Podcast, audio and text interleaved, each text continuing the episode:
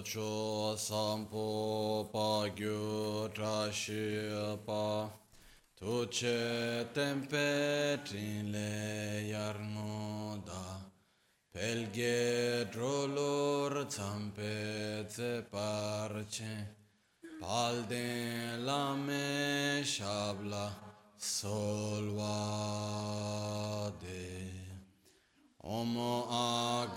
Vajradhara Suma Timuni Shasane Karp. Uta Vardanya Shri Bar. Varsa Manya Sarva Siddhi Hum Hum. Om a Guru Vajra.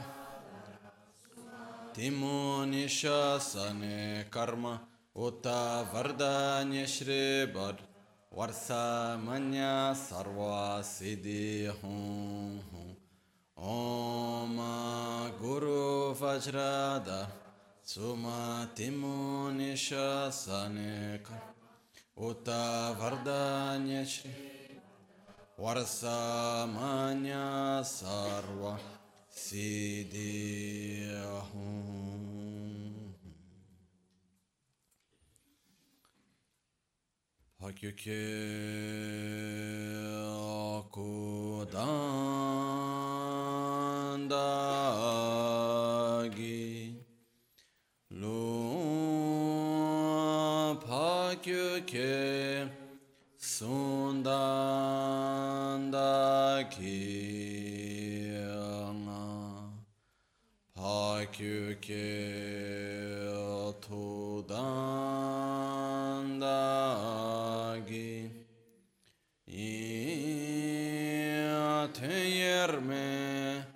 çıktı cingiyelo Pakyuke kudan dhagilu Pakyuke sunda dagina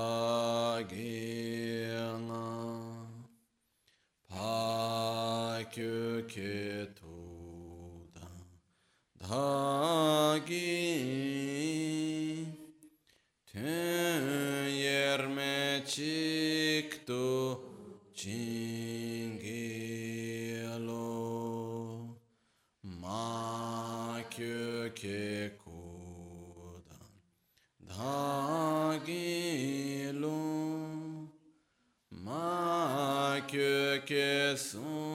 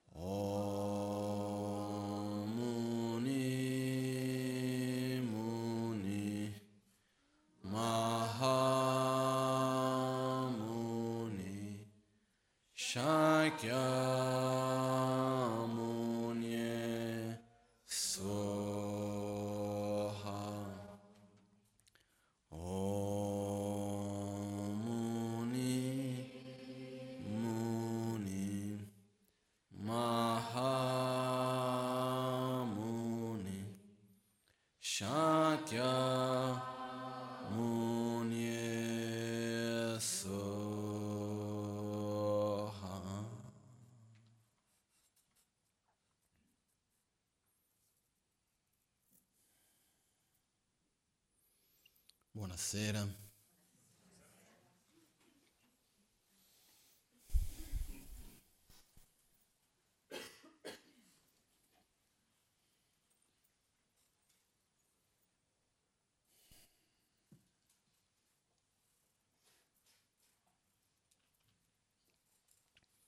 Oggi volevo, prima della meditazione, condividervi due punti di riflessione. Uh, uno, come posso chiamarlo?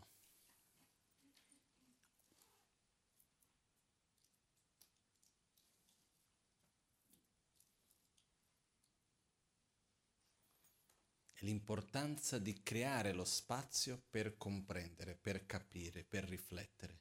Magari abbassiamo leggermente il volume, grazie. E l'altro volevo in realtà più che un punto di riflessione, volevo condividere con voi il significato del mantra che facciamo spesso, che è Om Muni Muni, Mahamuni, Shakyamuni e Soha, perché pensando così oggi mentre lo facevo il mantra ho detto mi sa che da un bel po' di tempo che non lo spiego.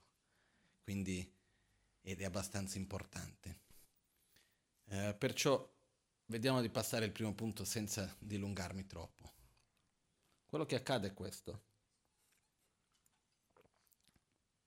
Noi siamo esseri, come poi ogni cosa nell'universo, ogni cosa che esiste, che siamo interdipendenti. Viviamo in connessione con tutto quello che esiste intorno a noi. Non siamo assolutamente autonomi. Nello stesso tempo che le nostre scelte, le nostre azioni, le nostre parole, i nostri pensieri non rimangono scollegati dal resto. Noi abbiamo la tendenza di vedere il mondo e sembra che le cose succedono chissà perché, un po' con una, sto- una sua autonomia. A un certo punto c'è la guerra, a un certo punto c'è la crisi, a un certo punto c'è una situazione nell'economia piuttosto che nella vita personale, nella famiglia, nella società, in tante cose, e ci sembra un po' che le cose vengono dal nulla. E di sicuro io non c'entro nulla. È un po' questo il modo come noi viviamo spesso le cose, no? Il problema maggiore di questo, maggiore non lo so per uno dei problemi, è che vivendo le situazioni intorno a noi come se io non c'entrassi nulla, come se noi non c'entrassimo nulla, finisce che non crediamo nel nostro potenziale di fare qualcosa. Io non c'entro niente, qualcun altro deve risolvere. È un po' come succede anche certe volte nella politica, per dire, ci sono situazioni nel paese che a noi non ci piacciono, e noi dice però io non c'entro niente col problema quindi che siano loro a risolvere. Io non, io non mi metto in mezzo alla soluzione, ma così è per tante cose.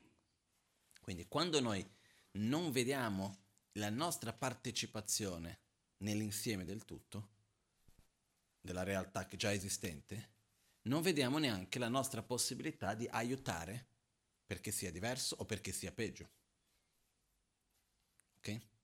Quindi è importante capire l'interdipendenza nella quale noi viviamo. Perciò noi viviamo in un mondo interdipendente, nel quale noi stessi siamo un essere interdipendente. Perciò ogni cosa che accade intorno a noi ci influenza. Sì. Però la più grande influenza che noi riceviamo è la nostra propria mente. Sono i nostri pensieri, sono le nostre proprie scelte. Però siamo influenzati da tante cose. E succede certe volte che noi più che agire finiamo a reagire. Questo che cosa vuol dire? Finiamo a dare più importanza, più peso alle influenze esterne che all'influenza interna. Perciò succedono altre cose, abbiamo un momento che sia un'influenza fisica, che sia un'influenza, un'influenza astrologica, che sia un'influenza della società, delle persone che ci stanno intorno, delle situazioni che noi viviamo. Ci sono mille tipi di influenze che ci sono intorno a noi, poi c'è l'influenza dei nostri pensieri, delle nostre emozioni, delle nostre scelte, eccetera, eccetera. Questo insieme va a creare il momento presente che noi viviamo, no? E certe volte noi agiamo, andiamo ad agire, andiamo a parlare, a pensare anche, a prendere decisioni che sono basate più sulle influenze esterne che su una nostra scelta. Questo per me è quello che mi piace chiamare una reazione, che in realtà c'è anche un'influenza interna enorme delle nostre proprie emozioni, traumi, le nostre proiezioni, un insieme di tutto, però non c'è la consapevolezza della scelta con tanta chiarezza. Questo è quando noi di solito andiamo a reagire. E se noi osserviamo bene, tanti dei problemi che noi andiamo a vivere, eccetera, vengono spesso dalle nostre reazioni. Spesso se noi ci fossimo fermati un attimo, avessimo respirato un po' e detto ok, lascia passare un attimino. È questo che voglio fare. Cos'è che porta più beneficio? Ma è questo quello che fa bene o è questo non è quello che fa bene? No, come si dice certe volte, non so, in italiano mi sa che c'è il detto, pensi due volte prima di parlare? No? Si dice così. No? Io, per me è pensi tre volte prima di pensare. Perché? Perché quando un pensiero lo andiamo a fermare e dire è questo, prima di dire è così, aspetta un attimo. Magari il detto si potrebbe cambiare per dire respiri per tre minuti prima di pensare. Succede una cosa, sei lì in mezzo alla situazione, prima di arrivare alla conclusione che è, perché non è, perché questo, perché quell'altro, aspetta un attimo, non c'è fretta. Respira. Un attimino di spazio. Quante volte le informazioni che noi riceviamo non sono giuste? Quante volte l'informazione è giusta ma il nostro modo di percepire non lo è? No? Una volta, per esempio, mi ricordo, ero in macchina un po' di tempo fa, passato un anetto, non lo so, comunque in Brasile, e a un certo punto parlavo con una persona, mi dice una cosa molto strana, un po' offensiva quasi ascolto questa cosa, mi sembra strano, la prima mente qual è? Una reazione. E, però a quel punto ho fatto un pause, rewind. Riascoltiamo quello che è stato detto. Quindi ho proprio fatto il lavoro di andare a riascoltare, ovviamente la persona aveva già detto, però torno indietro alla memoria del suono e mi sono accorto che in realtà la persona aveva detto un'altra cosa. Però io ho ascoltato di fretta, mi è sembrata una cosa diversa quando ho riascoltato, ho detto, ah, quello che vuol dire è questo, quindi non c'è niente di strano, nulla di offensivo. Quindi, quante volte la persona dice una cosa e noi capiamo un'altra? Tutte. Nel senso che mai succede che tra due persone si capiscono al 100%. Oggi stesso parlavo lì ad Albagnano per una cosa semplice, stupida, per dire un cavo che deve essere tirato in un certo modo, la logica lo dice. Parlo con l'elettricista, dice che uno, parlo con l'altro, dice che l'altro, alla fine dice ma che l'importante è che il cavo venga messo nel modo giusto, no? Poi alla fine, finché vai a capire veramente com'è, come non è, il perché, il come, eccetera, e probabilmente tutti e due hanno ragione perché non si sono capiti anche questo è possibile. Io parto sempre dal principio che l'altro è in buona fede. Poi, se non lo dovessi essere, peggio per lui, non per me. Io, io, io sono fatto così.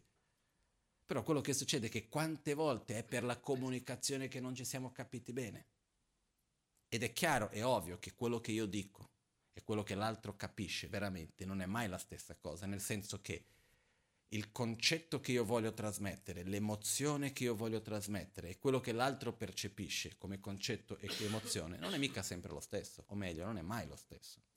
E può essere molto simile, però non è mai lo stesso, perché le stesse parole, gli stessi concetti, ognuno di noi ha una visione completamente diversa di questi.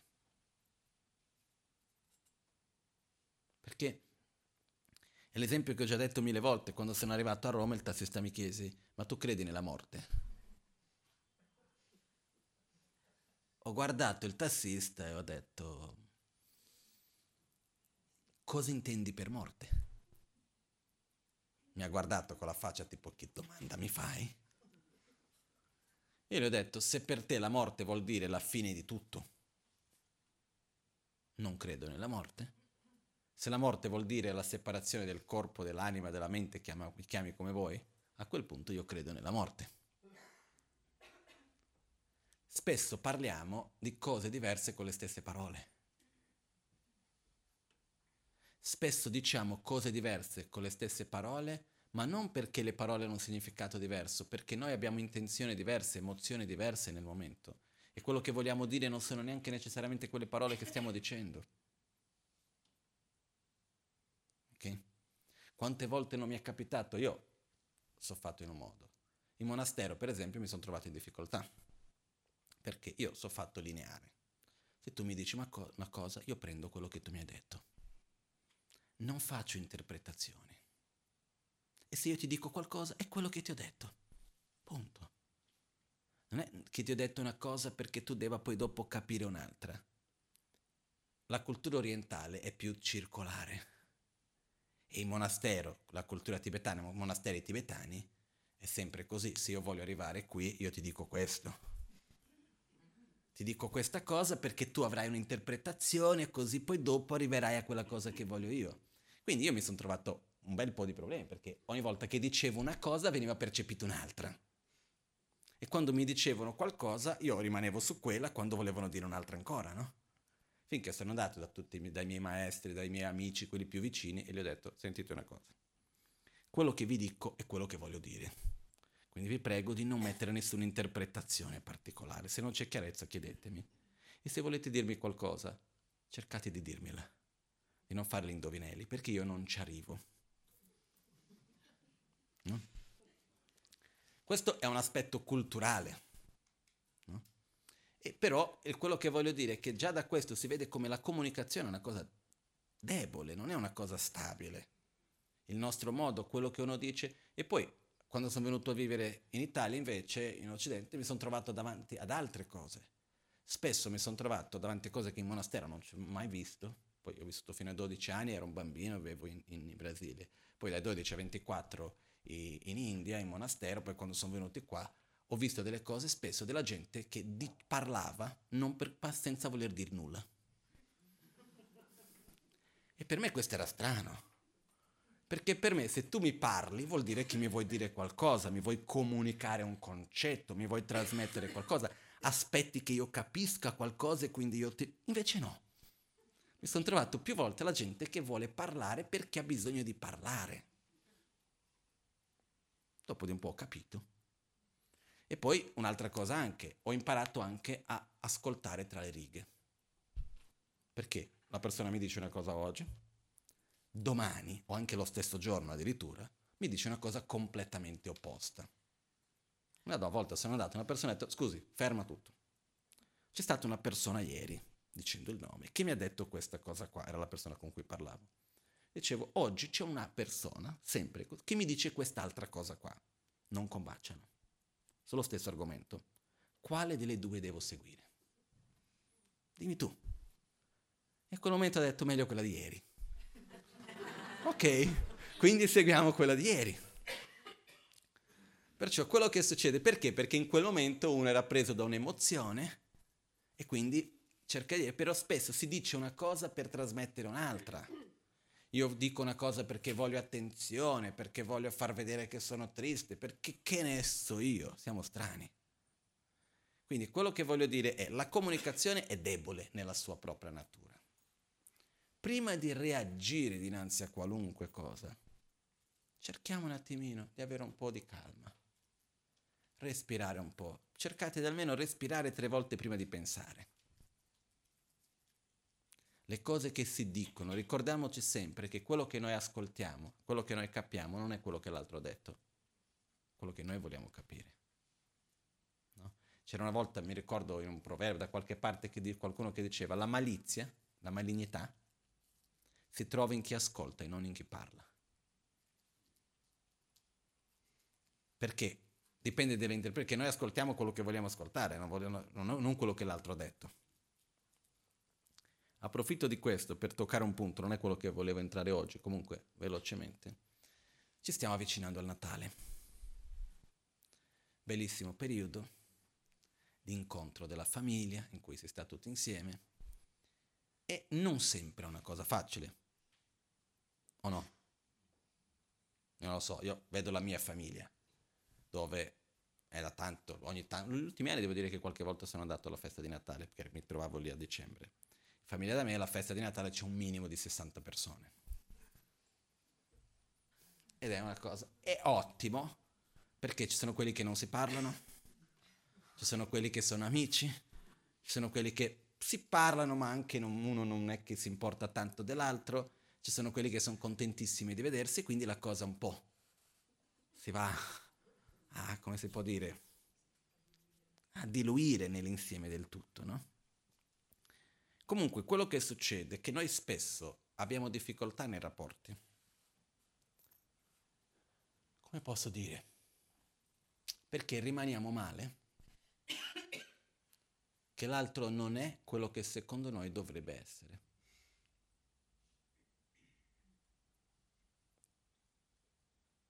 Tutti noi viviamo sulla base, non, non siamo capaci di percepire nulla indipendentemente da noi stessi. E quando noi percepiamo qualcosa, abbiamo la tendenza di mettere ogni cosa in certe caselle, mettiamo nelle scatoline, nelle caselle. Perciò, e per ogni casella abbiamo un preconcetto, okay?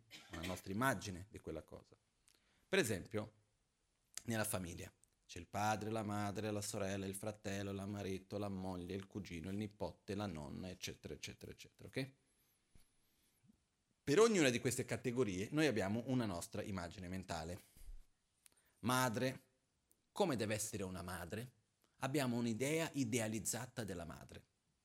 Abbiamo un'immagine idealizzata del figlio, del marito, della moglie, del nipote, del zio, della nonna. Più è importante, più forte è questa immagine idealizzata che noi abbiamo. Che cosa? Quindi noi creiamo una scatola bella quadrata con tutti i parametri e il modo in cui quella persona deve essere. Abbiamo la nostra idea di come deve essere un padre, una madre, eccetera, eccetera, eccetera. Poi cosa succede? A un certo punto la persona che per noi deve riempire quello spazio non sta tanto bene dentro quella scatola che le abbiamo dato. Perché come mai tu fai questo se sei mio padre o se sei mia madre o se sei mio figlio o se sei mio marito, la moglie e così possiamo andare avanti. Quando la persona non sta più bene dentro la scatola che gli abbiamo messo, di solito di chi è la colpa? Della scatola che è stata fatta male? O della persona che non è come dovrebbe essere? Come lo viviamo noi? La persona. Io purtroppo, ditemi se sono sbagliato, eh, ma spesso ho visto che questi incontri di famiglia sembra certe volte un incontro dove sta uno a rimproverare l'altro. Certe volte di quello che dovrebbe fare che non fa, di quello che dovrebbe essere e non è, e c'è di qua, ma come mai? Spesso ci sono tanti aspetti molto belli anche, però questo è un aspetto che avviene anche, uno degli aspetti dolenti che c'è. Sono tante cose belle, poi ci sono certi aspetti così. E quello che accade è che dal momento in cui noi mettiamo le persone nelle caselle, noi ci crediamo nel diritto di, uh, come si dice, uh, noi ci crediamo nel diritto di esigere dall'altro che stia dentro quella casella lì. Se tu sei mio figlio, deve comportarti in questo modo perché i figli sono così. Se tu sei mia madre, devi comportarti in questo modo perché le madri sono così. Se tu sei fratello, sorella, marito, moglie e così via, eccetera, eccetera, eccetera. Io sono abbastanza pragmatico su queste cose. Al di là del fatto di quello che idealmente sarebbe giusto o non sarebbe giusto, facciamo il meglio con quel che c'è. Perché alla fine il cercare di prendere la persona che è circolare metterla dentro il cubo, che non ci sta. O il contrario. Possiamo forzare, forzare, forzare, faremo male di qua, faremo male di là, poi facciamo male a noi stessi, però alla fine il cerchio non diventa un quadrato. Non è più facile accettare che è un cerchio e imparare a relazionarsi col cerchio. Questo vuol dire anche amare. Vuol dire andare al di là delle nostre immagini idealizzate che abbiamo di ognuno. Che poi abbiamo anche di noi stessi. Eh? Però è un meccanismo così semplice in realtà, così banale. che non è così difficile andare oltre. Basta capirlo. E essere un po' furbi di osservarlo e non cadere nella trappola in cui siamo abituati. Per me la chiave si trova nel fatto di guardare la persona che ci abbiamo davanti e cercare di vedere l'altro indipendentemente dal ruolo che ha. Può essere scioccante come esperienza. Eh.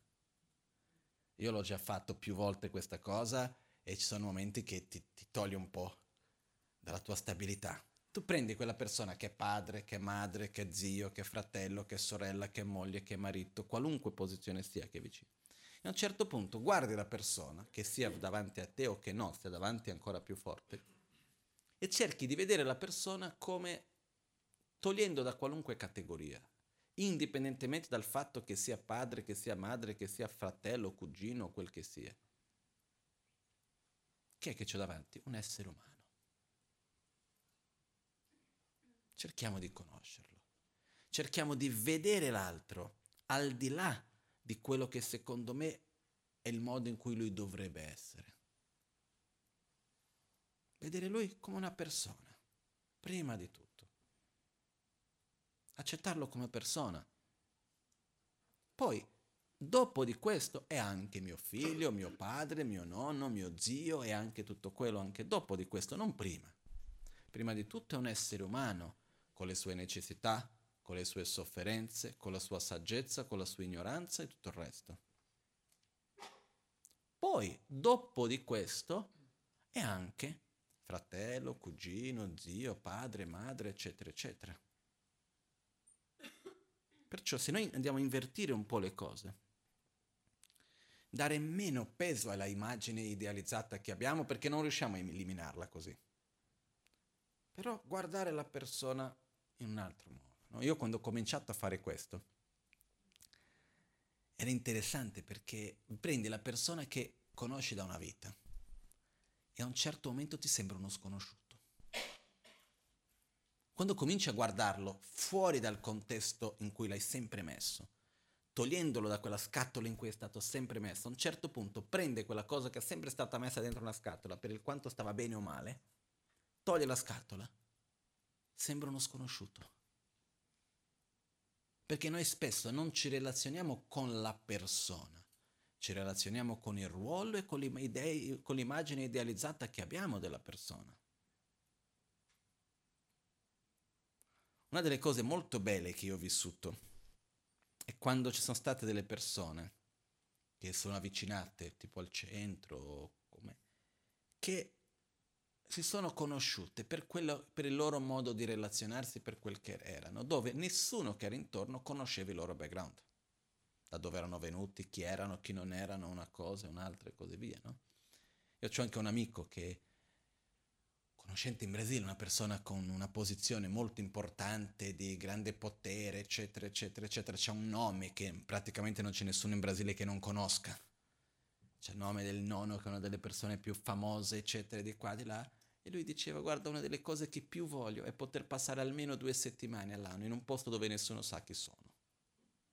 Dove le persone possano vedermi per, per me, e non per il nome che porto, per ciò che rappresento, per il potere che ho e per qualunque altra cosa di questo genere. No? Ma il fatto è che noi naturalmente ci rapportiamo e ci relazioniamo con gli altri per i ruoli. Ma non solo questo, spesso anche noi pretendiamo che gli altri si relazionino a noi per il ruolo che abbiamo. Io sono il tuo padre, io sono tuo fratello, io sono la tua madre, sono questo, sono questo oggi nel contesto familiare. Quindi noi spesso anche andiamo oltre l'as- l'aspetto umano vero e proprio e andiamo a relazionarci sugli aspetti delle posizioni, che esistono, i ruoli esistono e vanno rispettati.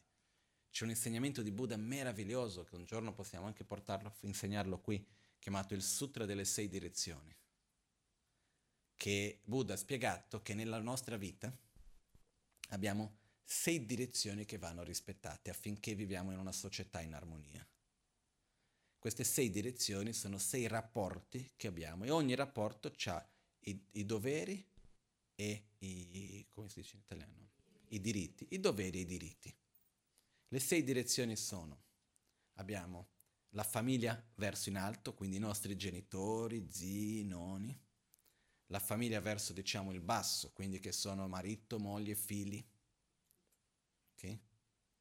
Poi abbiamo, uh, quindi questa è una famiglia, genitori, marito, moglie, figli.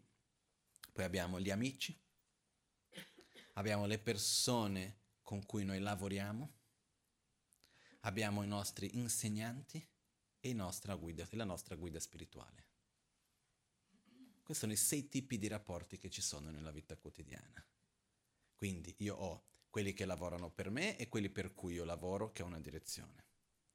Io ho quelli che sono uh, i miei amici, poi ho quelli che mi hanno insegnato le cose di questa vita, a leggere, a scrivere, quelli che sono i miei insegnanti, che sono importanti, ho quelli che sono la mia famiglia genitori, quelli che sono marito, moglie e figli, e poi compagno, compagna, eccetera, e poi abbiamo la guida spirituale.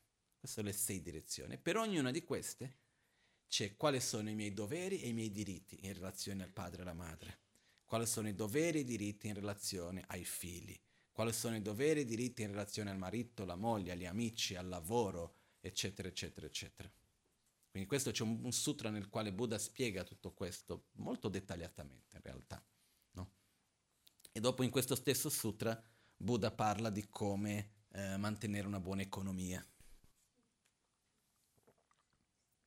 Parla di quali sono i comportamenti che distruggono la stabilità economica. Comunque un giorno possiamo prendere questo sutra, si chiama il Sigalovada Sutra.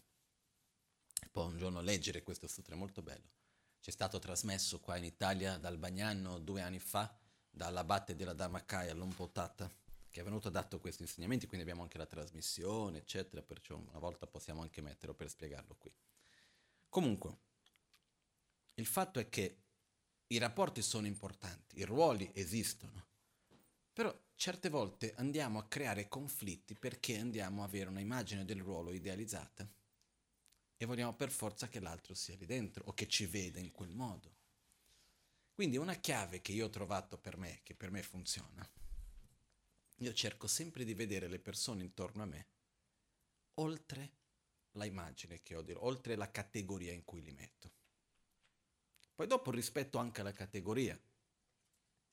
Prima di tutto sei un essere umano, sei una donna, poi sei mia madre ti rispetto come madre, però innanzitutto ti rispetto come essere umano, come donna. Prima di tutto sei un essere umano, sei un uomo, poi sei mio padre. Ti rispetto come essere umano, come uomo, come mio padre. In questo modo cambia il modo di vedere, cambia il modo di relazionarci. Ci dà una leggerezza che di solito abbiamo bisogno. Ok? Quindi questo è un punto che è una piccola riflessione, ma secondo me ci può aiutare. E cercare di, ripeto un'altra volta, semplicemente vedere l'altro al di là della scatola in cui l'abbiamo messo. Okay? Perché poi, per complicare un po' di più ancora, non solo abbiamo l'immagine idealizzata del padre o della madre e così via, poi abbiamo l'immagine idealizzata del mio padre così è per l'amico, così è per ognuno. Poi che cosa succede quando l'altra persona non è quello che secondo me dovrebbe... Ma tu non sei, dico un nome qualunque, dico, prendiamo sempre lo stesso nome, ma tu non sei il Devadatta che io conoscevo. Ma chissà chi era quello che conoscevi te, io sono quel che sono. Sei cambiato. Sì. Dimmi chi qui non è cambiato negli ultimi dieci secondi. Figuriamoci l'ultimo anno. Se noi adesso prendiamo quest'ultimo anno che è passato, siamo cambiati o no? Tutti noi siamo cambiati. Ogni tanto ci guardiamo e dico, ah, ma guarda come sono cambiato. Eh, è come quando è estate uno dice, ma che caldo che fa. Estate. Lo strano è se non fossimo cambiati, quello si sarebbe strano. Sarebbe da stupirci se dico è passato un anno, sono identico come prima. O è un ottimo segno che ho trovato una stabilità, eccetera, o è un segno che non sto facendo nulla, che sto cercando di sto interagendo poco. Comunque, il punto, ritornando, prima di reagire, dobbiamo fermarci, creare un buffer, creare uno spazio di tempo, poi ripartire. Sentiamo qualcosa, piuttosto facciamo la parte del scemo che non ha capito e lasciamo passare quei due o tre secondi, quei cinque secondi. Guardiamo in alto, chiudiamo gli occhi, non lo so. E poi dopo andiamo ad agire con consapevolezza, piuttosto che reagire. E una delle cose che è importante è imparare a, come posso dire, a vedere e a approfittare, a goderci. È una cosa un po' per me, è una cosa molto non concettuale, quindi è un po' difficile da trovare le parole. Però è saper vedere e approfittare, vivere i momenti che esistono tra le cose. Anche quando parliamo. In realtà quando stiamo parlando esiste molto più silenzio che suono. Tra le parole c'è il silenzio se no sarebbe un suono continuo e non si potrebbe capire nulla. No? Giusto o no? Perché se no sarebbe... Oh, oh, non si capiva niente, no? Invece in mezzo c'è il silenzio, quello che ci permette di distinguere una cosa dall'altra. Ok? Tra una cosa, tra una situazione e un'altra, esistono i momenti di vuoto che non sono completamente vuote, non è che non c'è nulla. Però tra una situazione e un'altra c'è una pausa, sono dei bardo, degli stadi intermediari. Se noi sappiamo, impariamo a valorizzare questi momenti e dargli importanza, viverli come un momento per riflettere, un momento per prendere spazio più che riflettere, per dopo agire invece di reagire. E una delle cose per imparare a questo è l'importanza di meditare. Sedersi, respirare. Se noi impariamo a semplicemente osservare bene la nostra respirazione, saper rilassare con la nostra propria respirazione, creare spazio interiore con la respirazione. Siamo in mezzo a un momento che c'è una situazione che già non ci piace molto. Spazio e si affronta in un altro modo. Questo è importante.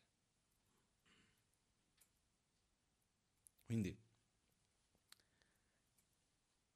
creare, quando dicevo, respirare tre volte prima di pensare, che vuol dire prima di arrivare con la mente e dire questo è così. Facciamo un attimino, respiriamo un attimino prima. Con questo entra un'altra cosa, prendo una parentesi che mi sono ricordato adesso, che stavo un altro giorno, ero in Brasile, qualcuno ha preso un pezzo di un video che c'era e mi sono ricordato quello che ho detto. Che è questo. Io ritengo inutile, questo è un problema, un fatto mio personale, stare a spendere tempo, spazio interiore, pensieri, per cose di cui non siamo sicuri e non abbiamo i, i mezzi per avere certezze. Quindi sono tante cose che per me vivono in una lista d'attesa. Non so no, se è vero né se non è vero, eccetera.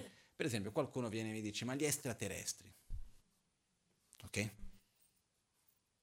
No, come dice Stephen Hawking, sarebbe troppo arrogante da parte nostra dire che esiste vita solo nel pianeta Terra. Adesso, come sono, da dove vengono, dove vivono, non faccio la minima idea. Punto, c'ho altro da pensare. Devo risolvere le mie emozioni, devo affrontare le, la vita di tutti. Se un domani arriva qua, c'è l'extraterrestre davanti a me, buongiorno, come stai? Punto. Si accetta la realtà, che è una cosa che uno... No, punto, no, no, no, va bene. Non è che c'è qualcosa di strano. Io non ero capace di percepire, punto, era lì nella lista d'attesa, chissà un giorno, punto, si trova da dove sei venuto, ah, ok, piacere. Ma non è che passare la nostra vita a farci menate, perdere pensare, ma chissà quella cosa, com'è, come non è. Perché noi non possiamo arrivare dove non abbiamo i mezzi per esserci. Perciò, ma questo sto facendo un esempio un po' estremo, eh? ma ci sono mille altre cose. Esiste adesso cosa, un esempio che si dice in tibetano, si dice quando uno viene rubato, il ladro ha un karma negativo, ha fatto un'azione negativa.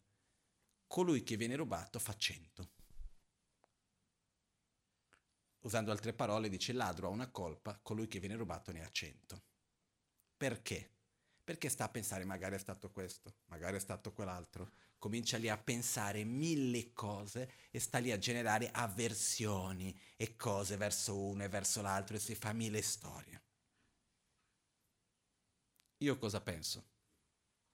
Ok, c'è un dato di fatto, qualcuno mi ha rubato, no? Prendo questo esempio perché è successo ad Albagnano negli ultimi tempi che ha avuto sei furti. Tutto indica che sia la stessa persona. Comunque, al di là di questo, no? che poi in Brasile chiamiamo ladro di galline perché va a prendere i 70 euro della cassetta delle offerte piuttosto che però è più il costo di mettere a posto la finestra che è stata rotta e di tutto il resto, eccetera, eccetera, che altro. Comunque, al di là di questo, l'attitudine è so chi è, no. Ho dei mezzi obiettivi per sapere? Io no. Perciò mi rilasso. Mica sto lì a pensare che può essere questo piuttosto che quell'altro quando non ho assolutamente i mezzi per esserci sicuro di nulla di questo. Un giorno, se mai si verrà a sapere, in modi sicuri, punto, eh, si prende atto. La nostra vita è troppo preziosa per perdere il tempo a pensare di cose che non possiamo avere la certezza. A farci la menata, ah, magari questo e come sarà e come chissà com'è il centro della terra. Boh. Non lo so. Sono tutte presupposizioni che noi ci mettiamo a fare. Rilassiamoci un po', no? Quindi, io sulla base di questo stavo riflettendo due o tre giorni fa e, e mi sono trovato su un limite che mi sono creato. Ho visto che io non sono capace di immaginarmi nel futuro. È un limite mio. Perché qualunque possibilità che io mi pongo, subito la vado a smontare per dire ma chi le dice che deve essere così? Ci sono alcune cose su cui sono abbastanza sicuro, perché c'è una certa certezza che vedo avvenire fino da, da quando mi conosco, fin d'oggi, ci sono certe cose su cui ho una mia stabilità. Ma su tante altre cose cerco di immaginare, fare una cosa a lungo andare. E dico, ma chi l'ha detto che deve andare così? Che certezza ho? Nessuna. Quindi torniamo al momento presente, facciamo il meglio sperando che vada nel meglio, punto. No? Quello che volevo dire con questo è, usiamo il nostro tempo, il nostro spazio, i nostri pensieri, che sono così preziosi, per cose che fanno del bene. E concludendo il punto precedente, importante per noi stessi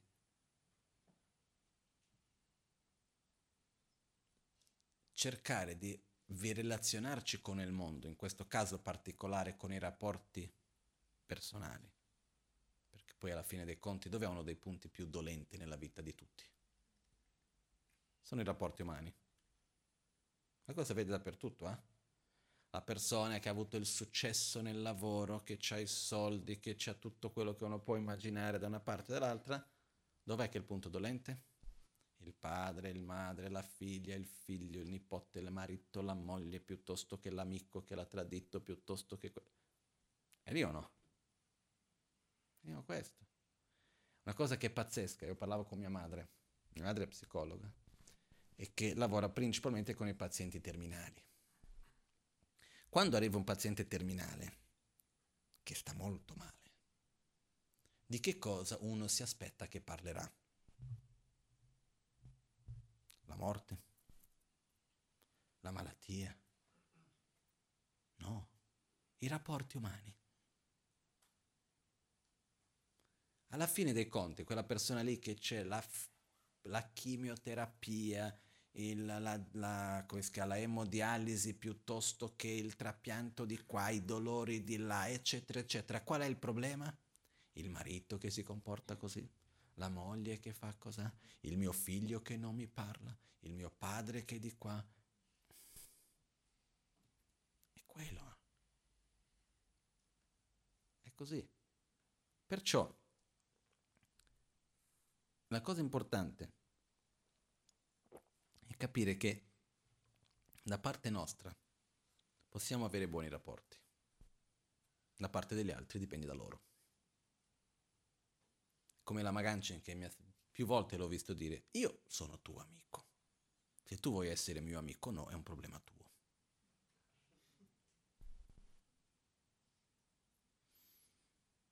Perché io non posso definire quello che l'altro fa e quello che non fa, anche perché la mia amicizia che io ti do non è condizionale. Non è, ah, io ti do la mia amicizia se tu ti comporti in questo modo, se tu mi dai la tua amicizia che vuol dire questo, quello, quello, quell'altro. No. Io, mi, io ti do la mia amicizia perché io ti amo, ti voglio bene, per tante ragioni. E perciò da parte mia, io ti do la mia amicizia. Te tu vuoi darmi la tua amicizia? No, non è un problema mio. Chiaro che sono più contento se tu me la dai, ma se tu non me la dai, non è che posso uccidermi e star male per questo. Continuerò a seguire avanti con la mia propria vita su questo. Io faccio la mia parte. Poi tu, se fai la tua, meglio per te. Se non la vuoi fare, se non la riesci a fare, per qualunque cosa sia, non ti posso obbligare a nulla. No?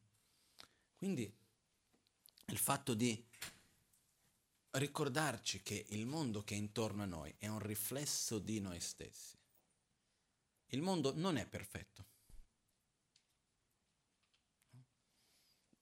È un po' come in Brasile, ogni, ogni, paese, ho visto ogni cultura, quando delle persone si incontrano, hanno l'abitudine di dire qualcosa.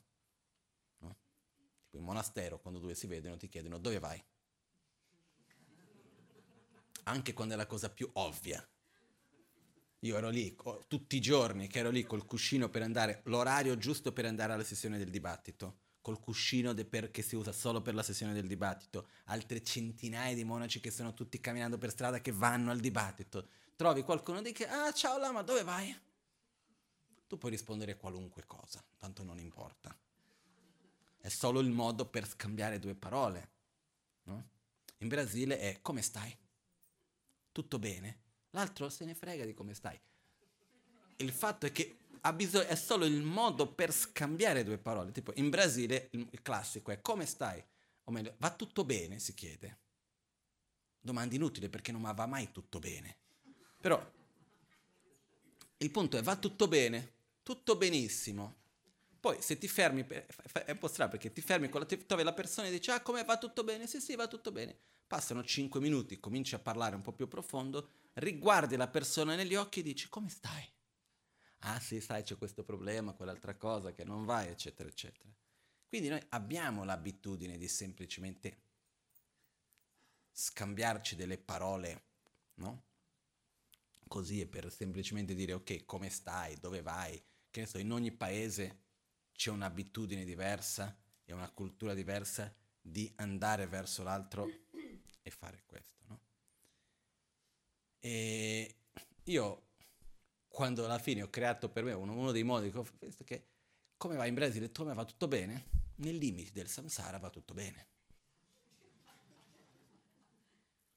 Nei limiti del, di quello che può andare bene va tutto bene. No, c'è un amico che mi dice tolti i problemi, tolto quello che non va bene va tutto bene. Ma il punto è che ci sarà sempre qualcosa che non va bene. Come poco, quest'ultima volta che sono stato in Brasile, sono stato invitato a parlare in un gruppo di medici. E un signore, bravissimo, mi è piaciuto molto. Comunque, un giorno a un certo punto questo signore mi fa una domanda. Mi chiede, guarda, c'è una situazione qua molto difficile, che volevo una, una cosa che c'è un dubbio importante. Noi ci troviamo tra amici, questo diciamo un signore con una sua certa età, una grande esperienza, dice guarda ci troviamo tra amici e ci vediamo e ci parliamo, a un certo punto c'è un problema al lavoro, con la famiglia, economico, di salute, di qualche genere, eccetera, eccetera. Poi ci ritroviamo sei mesi dopo, tre mesi dopo, il tempo che è, quella cosa non c'è più, però c'è un'altra. Poi ci troviamo tempi dopo, c'è sempre qualcosa che non va e così via. E non c'è una soluzione, ma com'è che si può fare? Come si può risolvere questa cosa che c'è sempre qualcosa che non va? Detto, la soluzione è molto semplice, è che non c'è soluzione. Quello che non c'è soluzione non è un problema. È un fatto. Nell'interazione della nostra vita, piccole cosettine che non vanno, ci saranno sempre. Questo nostro corpo potrà andare sempre perfetto? Basta vedere il modo in cui mangiamo, il nostro equilibrio emozionale, l'ambiente inquinato in cui viviamo, lo stile di vita che abbiamo. È più che normale che prima o poi ci ammaliamo. O no? prima o poi, se siamo sani adesso, in alcun momento, spero di no, però prima o poi qualche malattia in qualche modo viene fuori. Dico anche per me stesso. È normale. Problemi tra le persone, conflitti al lavoro piuttosto che in famiglia. Che cosa ci vorrebbe perché non ci fossero conflitti al lavoro in famiglia tra gli amici? Un'armonia tra i veleni mentali di ognuno. Perché alla fine che cos'è che crea i conflitti? L'aspettativa di uno, la rabbia dell'altro, la gelosia di qua, l'invidia di là, il rancore piuttosto che l'avarizia, l'attaccamento, le aspettative. È quello. Lo scontro tra l'ego di uno e dell'altro. Perciò il fatto è, siamo esseri infantili. egoisti, con ignoranza, eccetera. Non è per buttarci giù, eh, però è per guardare le cose con una certa chiarezza. Abbiamo questi. Perciò è normale, finché saremo così, e questa è la cosa bella, finché saremo così perché è possibile cambiare, ci saranno dei problemi. Perché io a quel punto mi sono messo a riflettere da dove vengono i problemi. Sai che settimana scorsa ho anche parlato di questo come mai sempre quando un, si risolve qualcosa creiamo un problema nuovo? Perché succede così, no?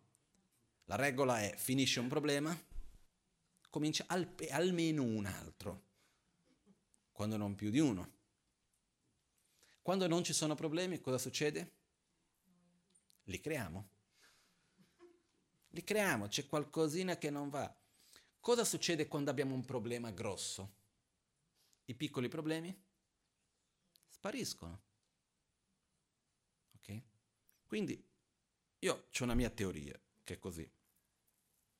Quando sentiamo dolore, che cos'è il dolore fisico?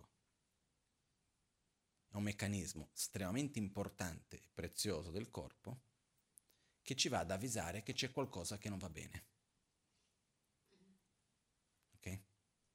Se non esistesse il dolore fisico, staremmo veramente male. Ci sono persone che hanno questa malattia, no? Che non hanno dolore. Quando sono ancora bambini sono tutti mezzi rotti in sedia a rotelle.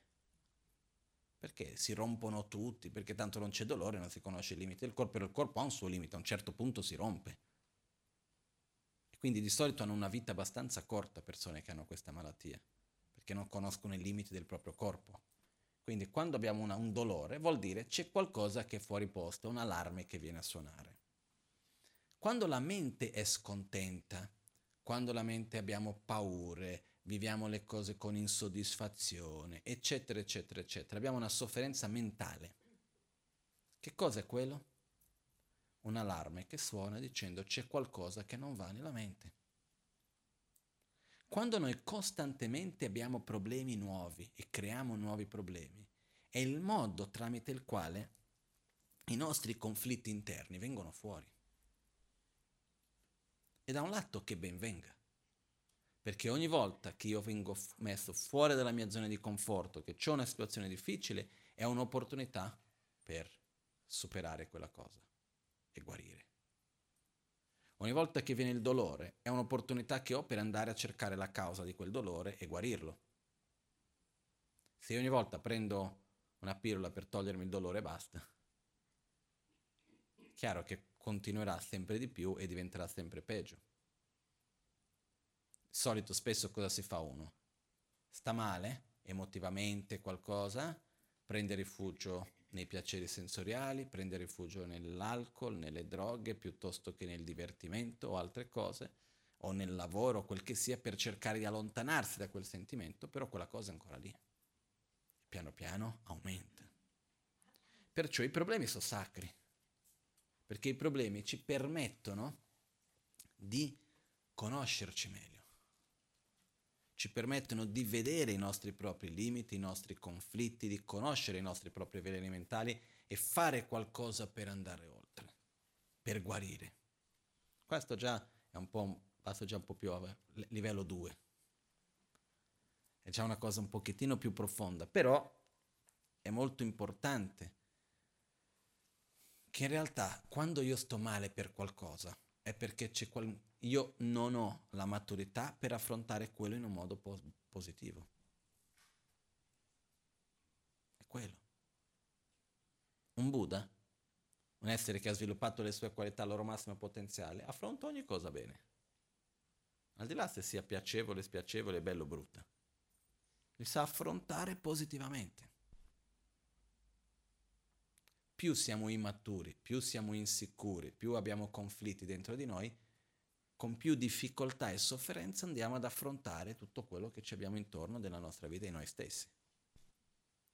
Più abbiamo maturità, stabilità, equilibrio, saggezza, meglio affrontiamo ogni cosa della vita. È questo. Poi con questo c'è una parentesi veloce che io ho un mio modo di pensare magari funziona, magari no, per me sembra funzionare, però non è una cosa pensata. Io non ho pazienza per soffrire. Che vuol dire? C'è qualcosa che non va, che mi dispiace, succede, eh? come succede a tutti. È normale. Ci sono situazioni che a noi ci dispiacciono, che ci toccano il cuore, che ci fanno star male. Ok, sono stato davanti alla situazione, mi è dispiaciuto, sono stato male, ok? Ok, finito, andiamo avanti. La vita è troppo bella per stare a non vivere bene il presente e stare sempre a soffrire perché le cose non sono come secondo me dovrebbero andare, eccetera, eccetera. Questo non vuol dire che non ci siano dei sentimenti. E tu mi chiedi, quella cosa lì ti piace? No, mi dispiace, ancora oggi però non voglio lasciarmi coinvolgere da quello tutta la vita e tenermi intorno a quella cosa tutto il tempo. E in questo modo no, se, se, io, se io dovessi personalmente fare la lista delle cose che vorrei che fossero diverse, c'è una lunga lista, abbastanza lunga. Però non vivo nella pretesa che le cose debbano essere così sono, va bene, ma cerchiamo di mettere lo sforzo perché gradualmente siano. E poi molto probabilmente nel, nel percorso io de- cambierò anche di, di volontà e di idea. Perciò rimaniamo male per qualcosa, ok, c'è quel momento, ho sofferto, sto male, mi accolgo, soffro, ok.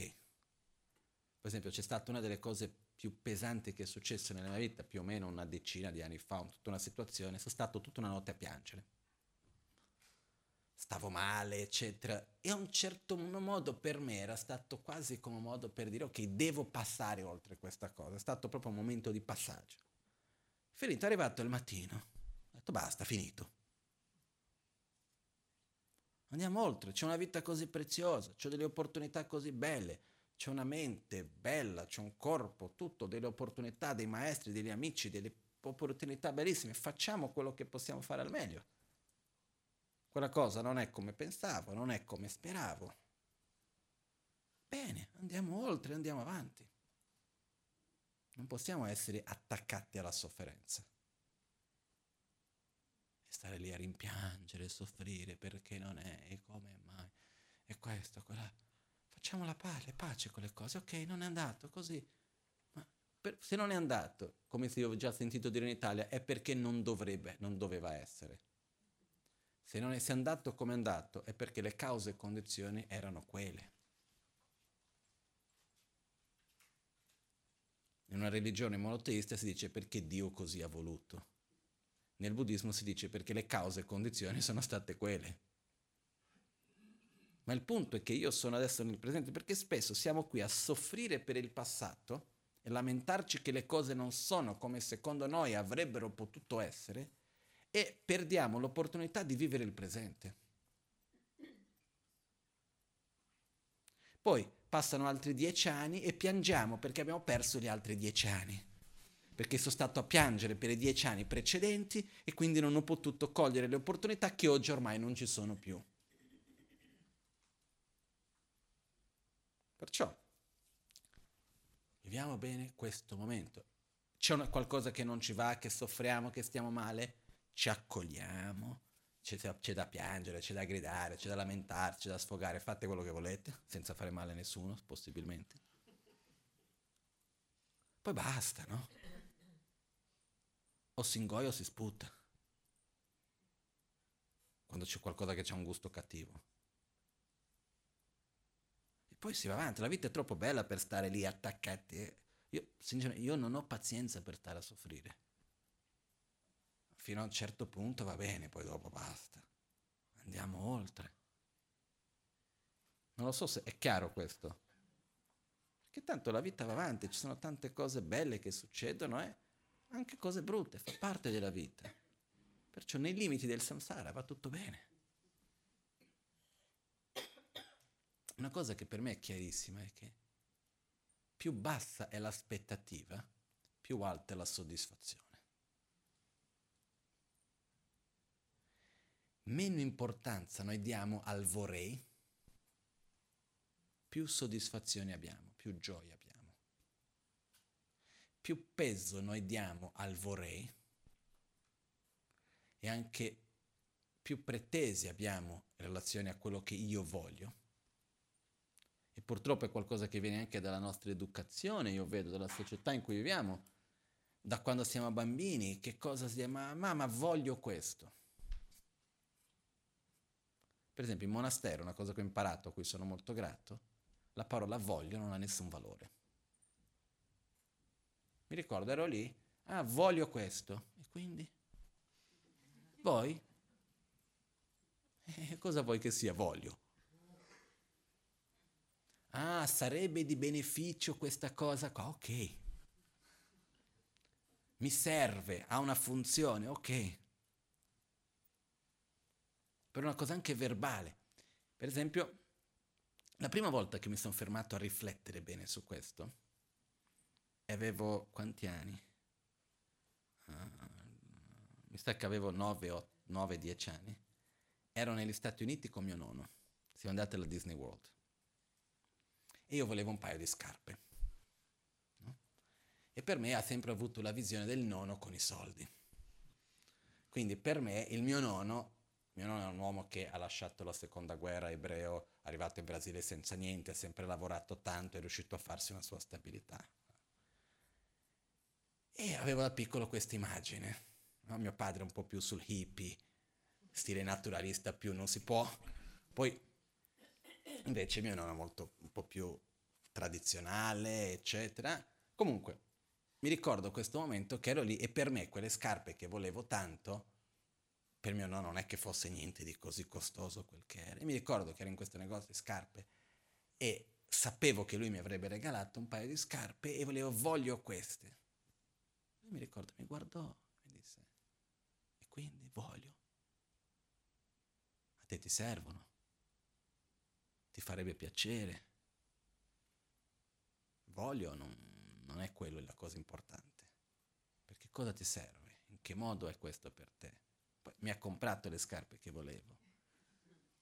Però in quel momento mi ha fatto riflettere, mi ricordo l'importanza di quel momento e per un attimo non ho più voluto le scarpe, è cambiato il rapporto con quelle scarpe, perché mi sono vergognato del peso che stavo dando a un scarpa, un paio di scarpe che le volevo perché? Perché gli amici volevano, perché era la scarpa bella, perché dovevi averla, perché questo, perché quell'altro, e non perché mi serviva per qualcosa, perché aveva un'importanza per me, eccetera, eccetera. No?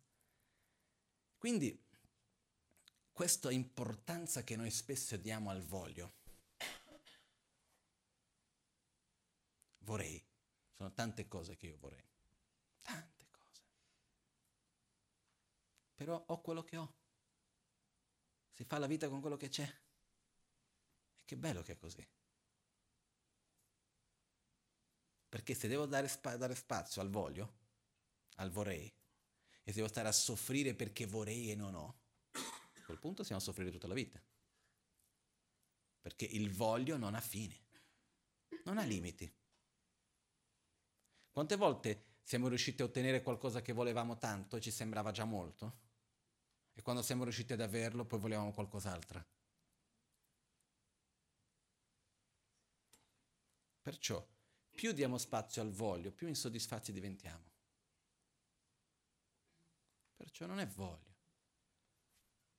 Che quello che ho, sono contento, vivo bene con quello che ho, se posso cambiare qualcosa per avere che veramente mi serve, bene. Però in generale nella vita dare meno spazio al vorrei. Ah, ma io vorrei questo, anch'io vorrei quell'altro. E poi? Se quello che c'è c'è, quello che non c'è non c'è. Se vogliamo qualcosa veramente mettiamo lo sforzo per averla, tutto lì. Se veramente riteniamo necessario. Però sappiamo che nei limiti del samsara va tutto bene. Che cosa vuol dire questo? Che c'è sempre qualcosa che non va. E questo fa parte della vita. Perciò dal momento in cui noi ci togliamo questa immagine idealizzata della vita perfetta che è possibile ottenere con condizioni esterne, la vita diventa più leggera, più bella. Andiamo a vivere quello che abbiamo con gioia, questa è la cosa importante secondo me. Questo periodo adesso che andiamo a incontrare le persone della famiglia, gli amici, eccetera, eccetera, c'è una cosa molto bella, devo dire, di questo periodo. Io non sono mai stato un grande fan dei momenti, delle date speciali da quando ero ragazzino, mi sono mai piaciute. Non importa, date cristiane, ebrei, buddiste. Non ho mai capito perché devo cambiare il mio comportamento perché è una data particolare, che qualcuno ha voluto stabilire per una ragione chissà quale. Io, questo è il mio modo di pensare, mai capito il Capodanno, il compleanno, il Natale, non... sono cose che il Hanukkah piuttosto che eh, il Vesak, sono cose che faccio una certa fatica fin d'oggi. Ho imparato nel tempo ad adattarmi, però veramente faccio un problema mio questo, un limite mio. Comunque, quello che succede è questo periodo dell'anno dà la tendenza a ritrovarsi con la famiglia, riportarci ai sentimenti, ai rapporti umani, questa è una cosa bella. Cerchiamo di sfruttare queste opportunità, questi momenti, visto che ci sono. Io cerco di sfruttare, per esempio, il capodanno è il momento per riflettere che cosa ho fatto e cosa voglio fare, senza idealizzare troppo, perché sennò poi non si fa niente. Perciò il Natale è un momento in cui possiamo, al di là dei regali, ma il momento di regalo più grande che possiamo dare è la presenza, l'amore, l'impegno. Perché poi noi esseri umani, quello che ci porta, quello che ci dà gioia, non sono le cose materiali. Quello che ci dà gioia più di qualunque altra cosa è l'amore che possiamo dare e quell'amore che possiamo ricevere. E poi se noi riportiamo questo nella nostra vita di tutti i giorni, con la famiglia, con gli amici, con le persone che conosciamo e con quelle che non conosciamo, ancora di più. Questo ci dà una gioia che non ha prezzo. Perciò cerchiamo di approfittare comunque di questo momento per guardarci negli occhi, per dire uno all'altro ti amo, non verbalmente, o anche verbalmente però, semplicemente aprire il nostro cuore al mondo aprire il nostro cuore anche a noi stessi, ritornare un attimino alle nostre radici, dire che cosa è che è veramente importante per me nella vita. Questa roba strana chiamata vita, no? Che cosa è veramente importante? Sono i rapporti umani, sono i sentimenti, è la condivisione. Vogliamo rimanere attaccati perché tu hai detto, perché l'altro ha fatto? Andiamoci oltre, andiamo oltre. Vogliamo essere noi a stare ad aspettare tutta una vita perché l'altro faccia il primo passo? No, noi facciamo i nostri passi, poi l'altro farà i suoi. No? Perciò, certe volte usiamo i momenti esterni che ci aiutano anche in questo, quindi questo momento del Natale è comunque un periodo che ci porta verso questa riflessione in qualche modo, quindi cerchiamo comunque di andare verso quella direzione, approfittare e usare a nostro favore questo momento che si vive. Ok? Adesso faccio una previa di mercoledì prossimo, che... dove e quindi spiegherò il mantra di Buddha Shakyamuni. Om Muni Muni Mahamuni Shakyamuni e Soha. Om vuol dire corpo, parola e mente, che è formato da tre, parti, tre suoni, A, U e Ma. A con U fa il suono O, U con Ma fa il suono Om. E questo A, U, Ma rappresenta corpo, parole mente. Ci sono diversi significati, ma uno di questi è corpo, parole mente. Quindi l'essere. Muni vuol dire capacità. Capacità, muni, muni, capacità. Maha vuol dire grande. Muni, capacità. Shakya, uno dei significati, è supremo. Muni, capacità. Swaha, che così sia. Ci sono tante traduzioni diverse, ma una di quelle è che così sia. Perciò corpo, parole, mente, Om, capacità, capacità, grande capacità, suprema capacità, che così sia. A che cosa fanno riferimento? Alle nostre capacità che dobbiamo sviluppare. La prima capacità è amare noi stessi. La seconda capacità, amare gli altri. Poi abbiamo la terza capacità, è la corretta visione della realtà. E la quarta capacità, la suprema capacità, è il, poten- il potere di trasformazione. Quindi la via del Tantra, il potere di trasformare ogni condizione, ogni aspetto della vita nel sentiero verso l'illuminazione, o trasformare la vita ossia relazionarsi con ogni cosa usando ogni situazione, ogni persona, ogni fenomeno a nostro favore e non noi che stiamo a aspettare il mondo che venga a nostro favore. Noi usiamo, impariamo a relazionarci, a trasformare la realtà a nostro favore. Quindi questo sarebbe, questo è un modo di interpretare, c'è un'altra interpretazione che la prima capacità, le prime due capacità, capacità fanno riferimento a amare se stessi, due livelli diversi di amare, amore a se stessi poi la grande capacità è l'amore verso gli altri, la suprema capacità è la corretta visione della realtà. Sono queste due interpretazioni diverse. Okay? Poi mercoledì prossimo entriamo più nei dettagli per spiegare che cosa vuol dire amare se stessi, che cosa i due livelli di amare se stessi, che cosa vuol dire amare gli altri, che cosa vuol dire avere una corretta visione della realtà, che in poche parole è riassunto degli insegnamenti di Buddha e anche del sentiero verso l'illuminazione, di tutto quello che c'è, si riassume in questo, perciò il mantra stesso di Buddha Shakyamuni è un riassunto di tutti gli insegnamenti buddisti. Ok? Poi vedremo questo con più calma. Adesso, noi spesso qui diciamo delle belle cose, però non basta dirle e non basta ascoltarle. Abbiamo bisogno di familiarizzarci abbiamo bisogno di creare spazio nella nostra mente, abbiamo bisogno di allenare noi stessi e questo si fa tra altre cose con la meditazione. Okay?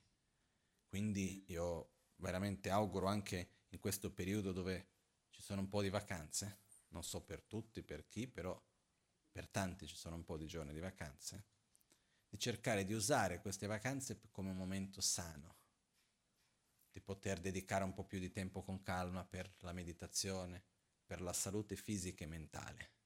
No? Invece di usare il momento di spazio della vacanza per l'opposto della salute, tra l'esagerare nel mangiare, esagerare nei piaceri, esagerare mille cose, abbiamo la tendenza di esagerare, anche nel dormire. Eh? Che dormire troppo non fa bene, io sono il primo che conosco questo benissimo. A me succede così, di solito se io non ho un orario per svegliarmi, c'è un punto che mi sveglio. Se io mi alzo in quel momento, ho energia per tutta la giornata. Se faccio invece quello che purtroppo spesso ogni tanto succede, spesso ogni tanto vuol dire succede spesso. quello che succede che cos'è? Uno si sveglia e dice da un pochettino di più. Rimane a dormire di più, quando ti svegli è come la batteria che ha caricato troppo, sovraccarica, e poi non hai energia per tutto il giorno. Per questo anche fare le cose, ogni cosa nel suo limite, no? Mangiare importantissimo, però nel suo limite. Sempre importante alzarsi da tavola con un pochettino di fame. Stomaco dividere in quattro parti. Due quarti di cibo, un quarto di liquido e un quarto vuoto. Se vogliamo avere buona salute. Se per noi l'importante è la sensazione di piacere del momento presente, prendiamo la scusa che sono buddista, devo vivere il presente. Quindi mangio più che posso perché tanto l'importante è il momento presente. A quel punto faccio quel che voglio in sostanza, no? Però quello che voglio dire è, veramente cerchiamo di approfittare di questo periodo che c'è, dove c'è un po' più di spazio dalla quotidianità in qualche modo, per allenarci positivamente, ossia meditare, riflettere, leggere qualcosa di importante, parlare delle cose che di solito noi non parliamo. Per esempio, ci incontriamo con le persone che di solito non vediamo. Se riusciamo a creare quel momento magico di guardarsi negli occhi uno dell'altro e chiedersi con sincerità come stai. Certe volte anche senza dover parlare più di tanto ma semplicemente guardare negli occhi dell'altro e far capire all'altro io ti voglio bene, sto qui per te. È già tanto. Perché di solito cosa succede? Ci riuniamo, stiamo a parlare delle cose più stupide, più superficiali possibili. Dalla politica al tempo, ai, che ne so io, gli attori di qua, di là, piuttosto che ne so, non so neanche di che cosa si parla, però semplicemente sederci con l'altro, guardarsi e far capire che uno vuole bene all'altro, far capire io ti voglio bene, sono qui, io ti vedo. Questo. Spesso le parole fanno più problemi. E dico un'ultima cosa su questo perché è importante. Nel buddismo c'è un punto essenziale, specialmente nel sentiero Vajrayana, nel Tantra che viene chiamato il Samaya. Samaya letteralmente vuol dire impegno. E si dice che nel nostro sentiero spirituale potremo ottenere le realizzazioni, quindi avere dei risultati reali, unicamente se abbiamo un Samaya puro con, proprio, con i nostri maestri, con il Dharma, col sentiero che seguiamo. Avere un Samaya puro vuol dire avere, letteralmente, avere degli impegni puri. Però la parola impegno viene usata in un altro contesto. Per dire se tra due persone c'è una buona amicizia, si dice abbiamo un impegno puro. Se comincia ad esserci un po' di conflitto, si dice il nostro impegno si è sporcato. Questa parola viene usata nel senso che quando tra due persone c'è una buona intesa, l'energia fluisce bene, poi si può fare qualunque cosa insieme modo di dire. Le cose fluiscono. Se tra due persone c'è un po' di aspettative, c'è un po' di rancore, un po' di un sentimento, sono delle sporcizie che sono create, dei nodi che si vanno a creare, possiamo parlare di, di, qualunque cosa, possiamo risolvere concettualmente in tutti i modi, non si riesce perché c'è un nodo che è lì. Come si fa per sciogliere questi nodi? Immaginiamo che abbiamo un groviglio di fili. Come facciamo per scioglierli? Più tiriamo con forza, peggio diventa. Dobbiamo avere gentilezza, piano piano, affinché si possano sciogliere.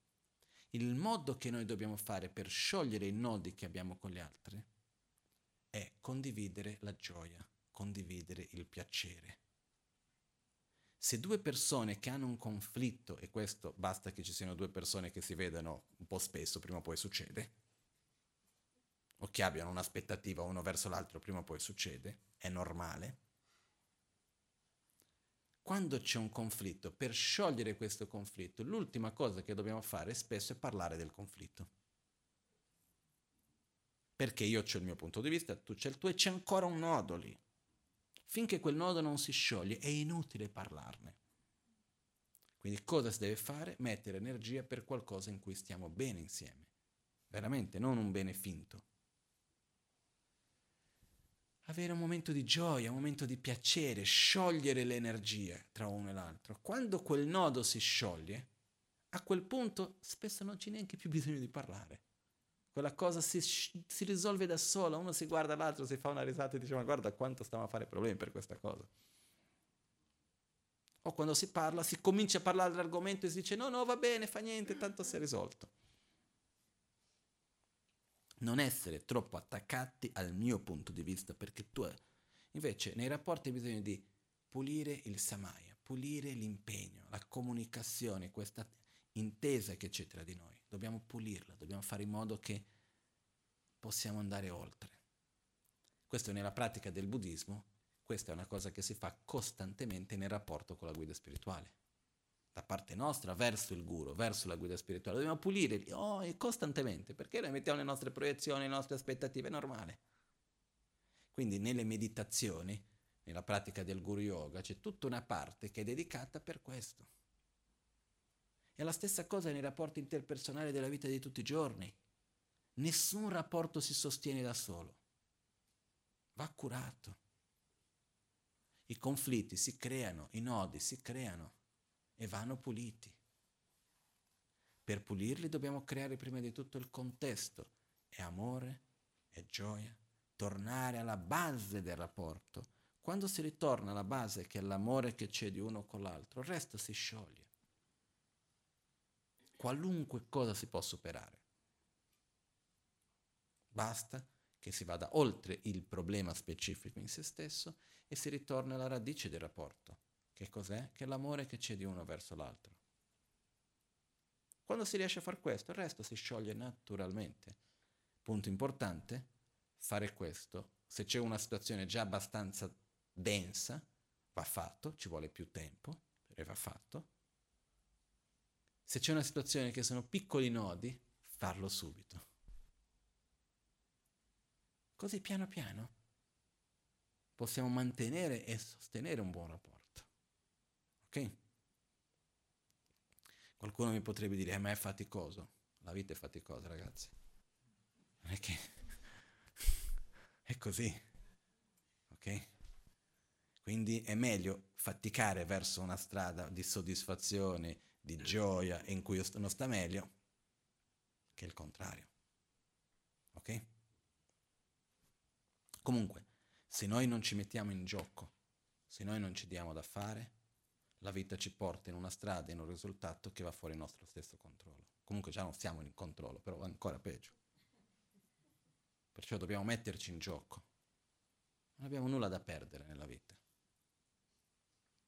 dinanzi alla, dinanzi alla vita stessa. Dobbiamo metterci in gioco, nel senso di non aver paura di dire quello che pensiamo, nel senso sincero, non aver paura di andare oltre i nostri stessi limiti, rispettando i nostri limiti, piano, non fare cose estreme neanche, così credo io. Poi ognuno di noi è fatto un po' diverso, però il punto è, diamoci da fare, andiamo non aspettare che sia l'altro a fare il primo passo, nel secondo, nel terzo, nel quarto. Io faccio i miei passi, tu fai i tuoi passi. Però io non voglio mantenere nessun rancore. Se tu lo tieni il tuo rancore, mi dispiace per te. Però da parte mia io non li voglio più tenere rancore. Chiaro? Ok? Adesso facciamo la meditazione dell'autoguarigione. all'alba o al tramonto, di notte o durante il giorno, possano i tre gioielli concederci le loro benedizioni, possano aiutarci ad ottenere tutte le realizzazioni e cospargere il sentiero della nostra vita con molti segni di buon auspicio. Trascendile. Volevo ringraziare tutti